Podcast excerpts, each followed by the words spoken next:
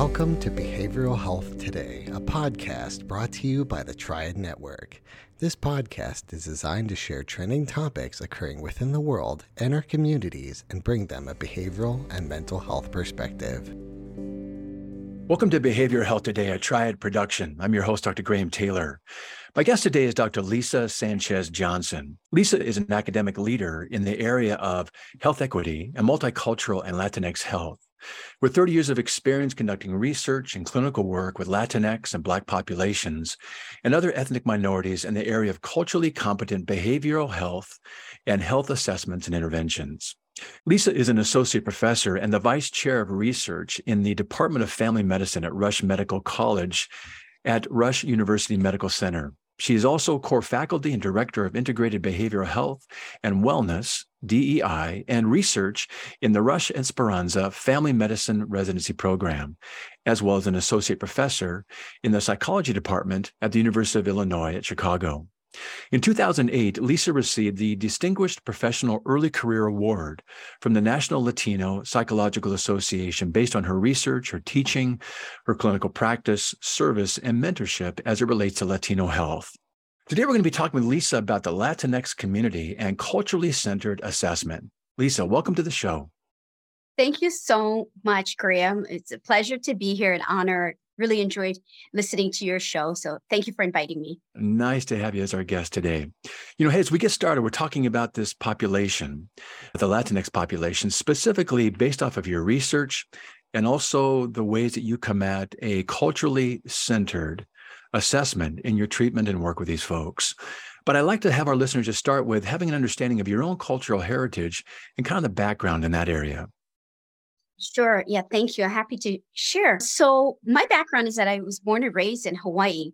And with that background, I sort of carry that into my interest in research and clinical work. So, I am Puerto Rican and German descent. And being from Hawaii, I grew up in a very multicultural, multiracial population. Right. And, you know, I, I knew that I always wanted to be a psychologist from a very young age. People would come to me eh, with their problems. I was in grade school and older people would come to me. I, I don't know, perhaps I was a good listener, but honestly, I, I just love people. I love talking mm. to people, being with people. And that kind of brought me into the behavioral science the realm of things in terms of psychology. And then also, I, I should say, growing up, I was heavily involved in science fairs from a young age. And so, from going to the state science fair, you know, for everything from studying the growth of a lizard's tail to child abuse. And so, when it became time to choose a career, uh, clinical psychology and the scientific practice of clinical psychology was what attracted me the most. You and I both have an appreciation practicing in Hawaii. You grew up there, I've been there almost 40 years. And we have this appreciation, I think, just in general about the cultural diversity that we get to be a part of. I've raised three kids there and it may not be a, a very favorable thing today to say, but my kids I know who are in different parts of the United States right now don't tend to see color. And meaning the idea around that is there's such an acceptance of diversity, there's inclusion, and there's an appreciation for the equity piece of things. And it's such a wonderful place to grow up. So you've got this upbringing in Hawaii, you've yes. got this very early exposure people coming to see you as dr lisa probably even in the third grade. And then you've got this research interest that starts with lizards and then begins to kind of expand some into the mental health field. So you're taking this early set of experiences yeah, they're pretty rich and you're beginning to go into this professional realm with an interest and then a clinical practice in working with a specific population. Tell me a little bit about some of how you got into the professional side of this as a doc Sure. So in terms of uh, graduate school, so I yeah, so I, I went to graduate school in Chicago, and honestly, I was looking to go to a city that had a multicultural mm-hmm. population. Mm-hmm. And so that's mm-hmm. why I ultimately selected Chicago. Although at the same time, Chicago is very different from where I was growing up mm-hmm. because Hawaii, is, you know, it's it's very integrated in, in terms of the race and ethnic background. And in Chicago, it, it is one of the most segregated cities in the United States. So I knew that kind of coming in, but I still wanted to be in a city with a, a rich, diverse background uh, of mm-hmm. individuals. So I, I, got my PhD at the Rosalind Franklin University of Medicine and Science. I did my clinical psychology internship with health psychology specialization at the University of Chicago, and then did my postdoctoral fellowship at Northwestern University. Very Thank good. You. So as so as you take all these things and you begin to come into this field around research, I want to start with kind of a little bit of a kind of a cornerstone. In terms of ways that we reference this population, we've heard different words being used to reference this community Hispanic, Mexican, now Latinx. As we start out, would you kind of clarify for us what we're going to be using and why, and kind of the origin of how it came into Latinx now and how it's being used so profusely? Yes, thank you so much for asking that question because people do use those terms interchangeably and, and there's mm-hmm. confusion sometimes around that. So the word Hispanic, that's the one that was coined, I guess, used first in the 1980 census. So it's a kind of a made up term by the US government and to refer to everybody that had that could trace their origins to Spain or the Iberian Peninsula, which is now Spain. And whereas the word Latino tended to be more used on the West Coast, a more of a progressive term at that point many mm. years ago. Uh, the controversy around the two terms is that some people feel that the word Hispanic only refers to those from Spanish speaking countries, which it does, but it can exclude certain other groups like individuals who are from Brazil, even though they're in Latin mm, America. It's the largest country, good. but it would actually exclude them. Whereas the word Latino, having that background of individuals who come also from Latin America, it would be inclusive of them. And then the term Latinx is a more contemporary term. Mm-hmm. It's hard to trace exactly when it first appeared, but actually Google Trends traces it to the 2004 when it was first used online to describe people of Latino heritage or Hispanic heritage, but used in a uh, to refer to a non-gendered use of the word because Spanish in general is a very gendered language. Mm-hmm. So the word O is for masculine, A is for right. feminine, and O tends to be also inclusive of, of, both groups. But some people did not like that. It felt it was still uh, male oriented. So to be more inclusive, the word Latinx has come into favor. Really um, yeah, I should say though that I wouldn't necessarily go around calling people next. If you had a, a patient, I, I, would say that is as one recommendation is because according to the Pew Research Center, actually 76% of Latinos haven't even heard of that word. So it tends to be a little bit more in the academic realm that people use really? that word. Yes, I, and e- even 20% say that they they don't use the word, and only 3% of Latinos or Latinx population say that they use it. So I would be sensitive about that if you're working in a clinical or research context. The message there is just to to ask people how they would like to define themselves. And you had mentioned also another subpopulation, which was Mexicans. And honestly, that that is you know one of the best recommendations is to use the words that they prefer and also okay. to respect and understand the, the, subgroup difference. So if they say they're Mexican, then I wouldn't reflect back and say, oh, so you said you were Latino because right. they said that they would describe themselves as Mexican. Yeah, I appreciate that piece. We're going to come and talk a little bit later on. I know you do supervision. I know you do some teaching, mentorship, and some ways that you use a culturally sensitive approach as you're helping folks work with this population, as we as we should as mental health practitioners with any population that we're seeing, regardless of their color, culture, heritage, even within group differences, not just making a general assumption. But let me flag that if I could to come back to that piece. Sure. You know, as you're talking about uh, this population, we're going to refer to it now as those with Latinx descent, if mm-hmm. we could. From your research and, and the work you've done for many, many years, what are some of the unique behavioral health and medical issues that you're seeing being experienced within this community? Yeah. You know, I would say um, certainly they have health issues and mental health issues that are common among many other groups, not just unique to mm-hmm. Latinos. But the, the number one thing that I study, because I think it's so prevalent among many populations, is is weight issues, so obesity in particular. Hispanic or Latino, Latinx having very high rates of obesity. And a lot of this data just on Hispanic Latinos in general comes from what is called the Hispanic Community Health Study, study of Latinos. So this is the largest epidemiological study of Latinos in the United States. So data was collected on individuals from Miami, Florida, the Bronx, New York, San Diego, and Chicago. So Chicago's a big hub again for that. So right. a lot of this research uh, that we know comes from those large scale studies. And uh, what was significant about that study is even when you look at obesity, there are subpopulation differences. And that's the mm. richness of studying Latinos is that you can decide to specialize in one group over the other, right? Or inclusive as well. So Puerto Ricans, for example, having really high rates of obesity at 40.9% among Puerto Rican men and 51.4% among Puerto Rican women. Whereas if you if you were only studying Puerto Ricans, you would think that maybe all Latinos had that high rate of obesity, when in fact, South Americans have a much lower rate of obesity. So, mm-hmm. again, it's important to kind of keep those subpopulation differences in mind. There's also high rates of diabetes in this population. So, some of those are, are health issues.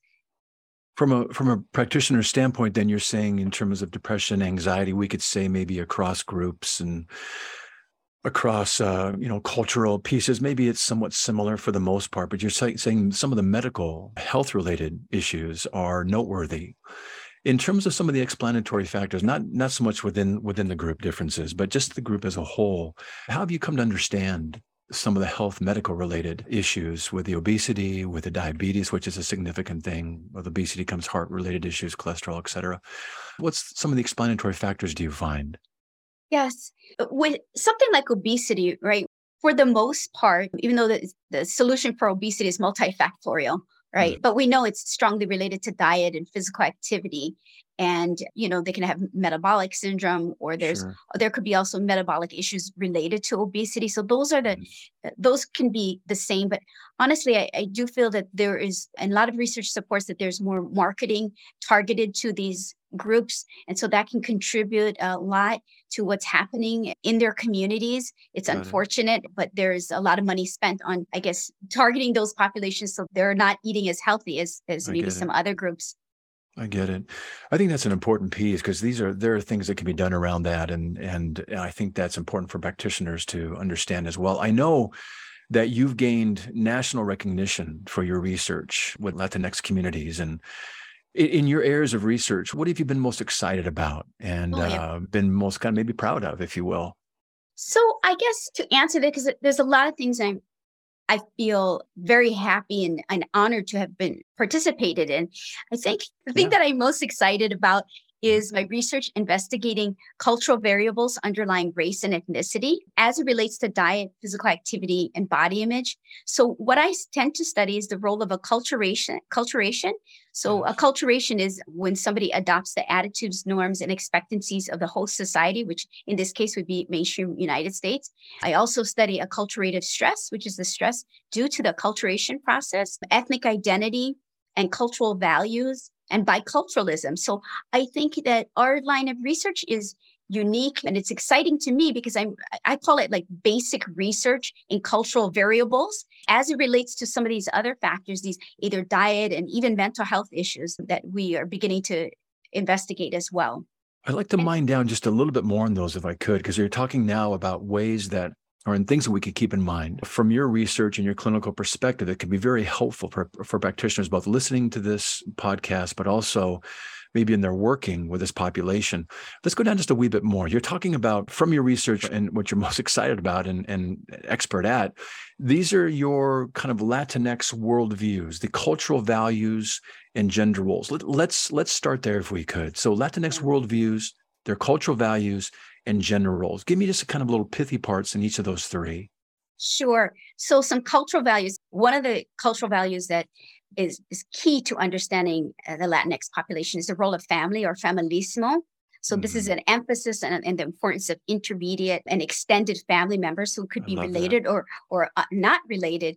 And you know, you, you see this also in terms of the interdependence among each mm-hmm. other and, and kind of valuing that as being a strength. Another key cultural value to understand when you're working with Latinos is the role of it's called simpatia, or also it's technically the word for sympathy. And this mm. is the idea that Hispanic or Latinx populations prefer smooth, positive relationships. Now, this is not a, a we don't want to we want to be careful not to stereotype individuals so i'm speaking in general and certainly there are other groups that have similar characteristics but i'm saying that you when you talk about latinos you can't not talk about uh, the role of family or uh, the desire to prefer smooth, positive uh, social relationships. Mm-hmm. Also, there's a, a, concept of personalismo, and this is a, a, key variable, key construct to keep in mind in terms of uh, valuing personal relationships. So, in mm-hmm. a clinical setting, for example, you would want to be a little bit more personal with individuals. So, for example, if you were walking with them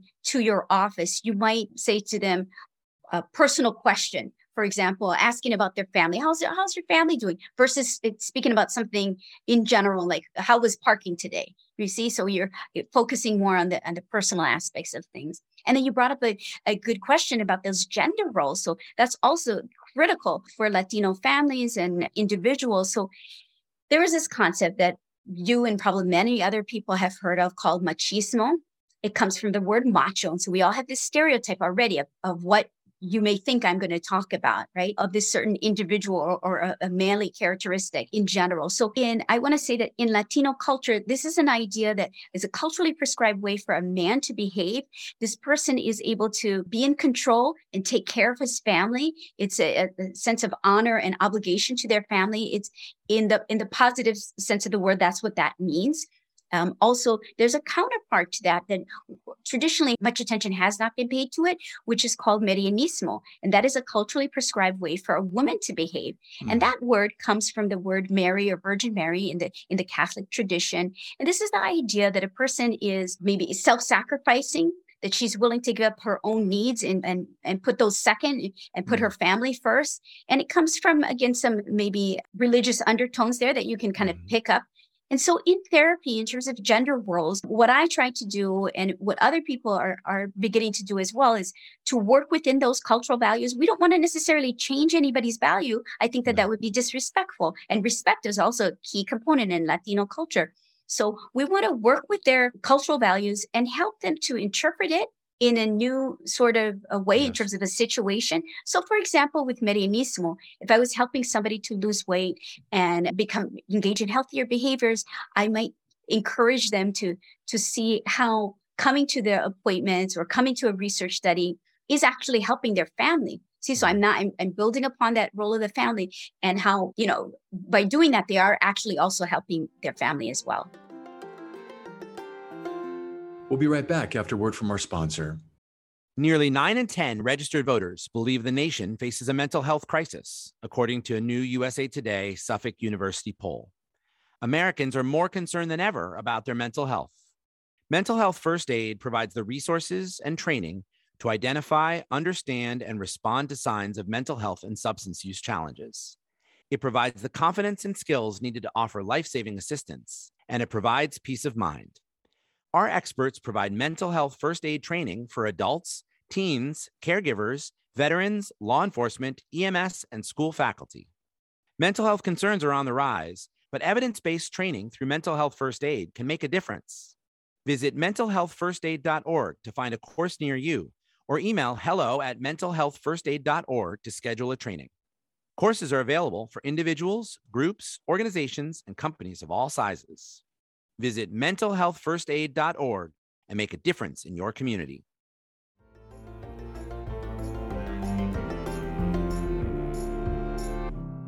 I really like that. I think what you're describing in those two terms is the best parts of those two terms and how maybe yes. in a marriage those work and have the ability to work very synergistically together, very complementary together. And sometimes I think those terms, you're right. When you start out, you said you may not anticipate where I'm going with the explanation of this, but I love the beauty of what you're sharing there. This is somebody, a man on his side who takes, you know, responsibility for his family, who loves his family tenderly and takes that kind of that very strong stance that I think is the best of a man. And then the, the woman complimenting him with her stance and how she comes in the family in a very caretaking, heart driven way as well. I really appreciate that you were talking earlier about how we can take a group, but wanting not necessarily to kind of judge a group just by you know just the the, the box that they check but the importance of within group differences. Particularly mentioned two things acculturation and immigration.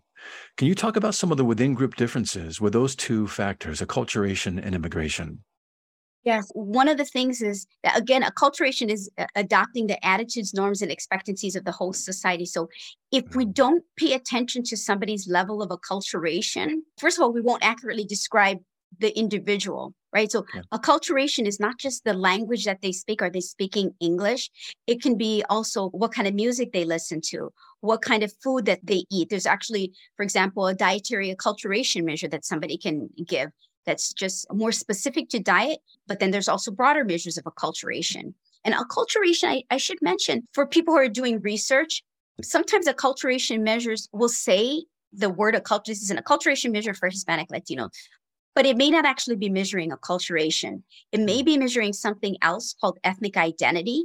And mm-hmm. ethnic mm-hmm. identity is your thoughts and feelings about your ethnic group. Yes. Now, you yes. can be more ethnically identified mm-hmm. as a Latino. For example, myself, I identify more as a Latino or Latina female, Latinx female, but my acculturation level, which is a different within group variable, can be still very high. Sure. So they're they, people consider them orthogonal constructs. So you can be high on one, low on the other. So that's an example of a within group difference. And also immigration. That's an important construct. Again, not all Latinos are immigrants. The majority are not. They were born in the United States. It's a stereotype that individuals have but you know there may be health concerns that are place people at greater risk depending on whether or not they were born in the US or how long they've been in the US and again I, I, mentioned a little bit earlier some of the factors that may play into that. I said like diet and physical activity the marketing right. also. So in this field and in clinically we really do want to pay attention to those within group differences even just like age and disability uh, status where they grew up. So it's not just that i'm working with a hispanic or latinx individual i'm also paying attention to those intersections. And intersectionality is a is a very important construct for you know people to pay attention to as well you know what i love about that emphasis too is that i think oftentimes people come into therapy and it's usually you know some issue or problem driven thing. But i think one of the things we get to do as practitioners is we get to not only just address a thing, you know, the pain, if you will, and the thing that's bringing them in, that's the presenting problem, but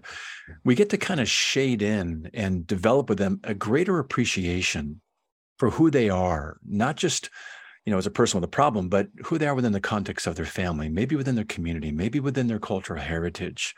And there's something about that contextual appreciation, I think, that begins to have someone kind of pause and say, man, there's a lot to me, isn't there?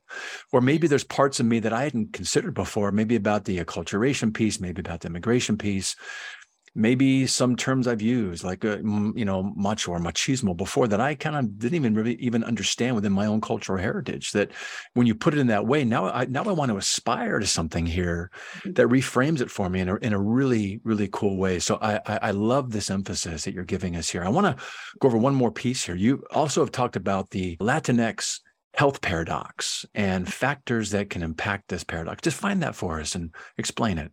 Yes, sure. So another key construct to understand a, a phrase, so the Latino health paradox, it is an epidemiological paradox whereby Hispanic Latinos tend to have lower rates of mortality than non-Hispanic whites, despite lower average income and education.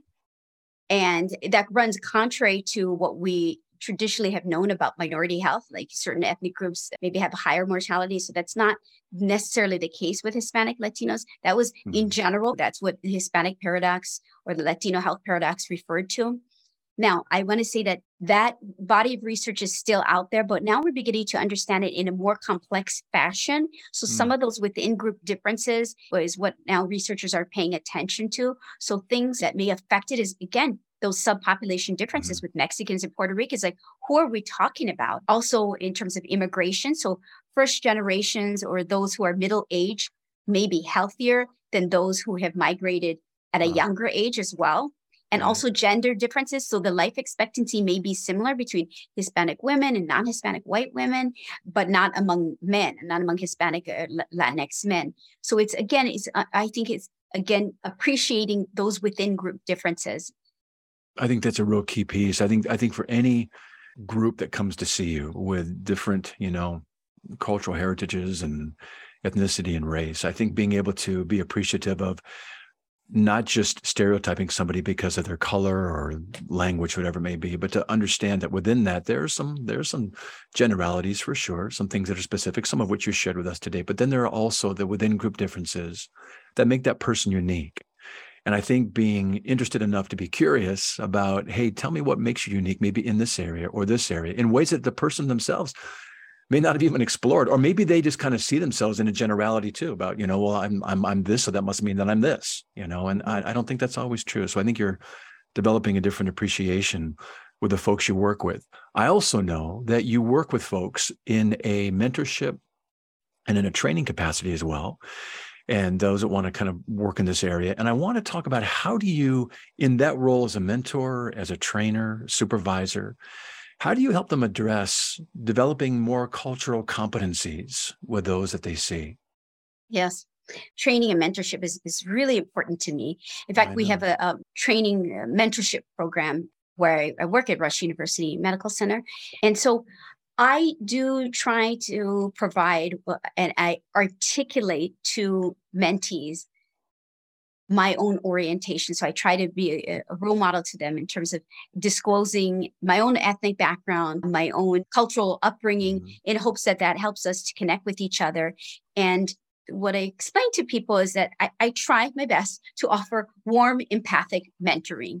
Okay, so and I and I articulate that because I think it's important for people to to hear, okay, what are your value systems? The other thing that I do is we talk about Latino values and also just values in general. So when we have people that are coming into our team, we do talk about, well, what kind of value system are we going to set here amongst our work together. Mm. And I mm. find that I, a lot of us do appreciate the role of family. I don't just work with Latino individuals, but just like in general, these are some themes that kind of cut across. The other thing that I emphasize to them is mentorship is really important because you I say that you really only need one outstanding mentor. However, um, I'm a big advocate for having more than one mentor. Mm-hmm. Because different mentors can provide mentorship to you at various levels of training. I have my own mentors that I go to as well. And that's important to get diverse perspectives and also in terms of mentoring, I, I also strongly value vertical mentoring, where there's mm-hmm. different people at, at, various stages of their training uh, levels that. that. you can kind of all benefit from each other. So, yeah, we try to have a, a family oriented, I guess, style of mentorship and training, which is also try to have fun. The other thing I, I should say, Graham, that I do is when I'm doing mentorship and when there's a professional development thing that I'm talking about or career development, I specifically point that out because I feel that sometimes we don't know when professional development is occurring. We just think, oh, we're just learning. But I think it's important to say, oh, I'm, ta- I'm talking to you right now about career development. This is why this is going to be important for your career or professional development. This is a professional development piece. Just kind of articulating that. I found that my trainees find that that's that's helpful and it helps to cue for them. This is a pearl that I need to kind of carry with me and, and take on when I when I go forth. And that kind of ripples over then into the effectiveness, I would imagine, of their being able to see the folks they see and to be effective in their work with them. I also like the idea when you're in in a group mentoring that I would imagine you explore with those in the room, maybe from different, you know, cultures and backgrounds, what's unique about theirs you yes. know because it's it's about appreciating theirs and the values and roles and gender you know issues that relate to theirs as well so that they can come in and, and i think that's just part of our ethics you know of having our own sense of ourselves as, as well as it helps us manage you know counter transference issues you know that come up as well as transference issues you know come up in the therapy what's going to be projected on us so Lisa, we're kind of coming to a close in our show today, and I, I would love, as we wind down, for our listeners to have kind of a takeaway from you around cultural competency. So leave us with a takeaway, would you? Sure. So cultural competency is having the awareness, knowledge, and skills needed to work with diverse ethnic groups. And if if people just kind of take that to heart and understanding that it's their job to understand themselves as a cultural being and to be able to effectively work with individuals is you know nice. really smart place to start in terms of their own their own work yeah themselves. really nice really nice I, I love that well hey as we do begin to wind down i would love our listeners to have a chance to follow up to learn more about uh, your work with the Rush University Medical Center and also about you just personally and also in your private practice. Uh, give us some resources as we begin to close for today. Sure. So for Rush University, I work in the Department of Family and Preventive Medicine. And so the website there would be www.rushu.rush.edu. And they can search on that, find all kinds of nice. pearls of wisdom. We also have a family medicine residency program that works largely with the Latinx uh, population. So wonderful training program there. For myself, they can find me on LinkedIn. I, I'm there. And my Twitter is at Dr. Lisa SJ. And then my clinical practice, which I will be starting up again soon, I have uh, some information about me on hawaiipsychology.org. You just look for find a psychologist and, and they can find me there. Really good. Really good. Well, in closing, I had mentioned at the beginning of our talk today about an award that you had received in 2008, but I also want to tell our listeners, in addition to the numerous grants and awards that Lisa has received, her work with the Latinx health community and just in that whole this whole area, including an award that she received just this past October, October 2022.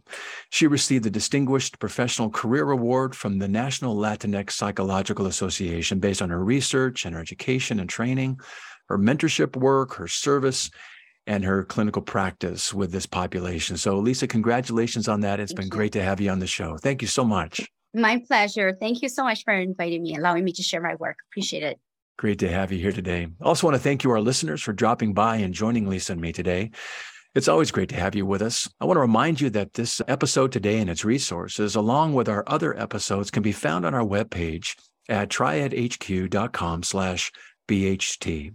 So check out our webpage, triadhq.com slash BHT, and explore our archive of podcasts and resource materials. Thanks again for being with us on the show, and we'll look forward to having you back with us next time on Behavioral Health Today.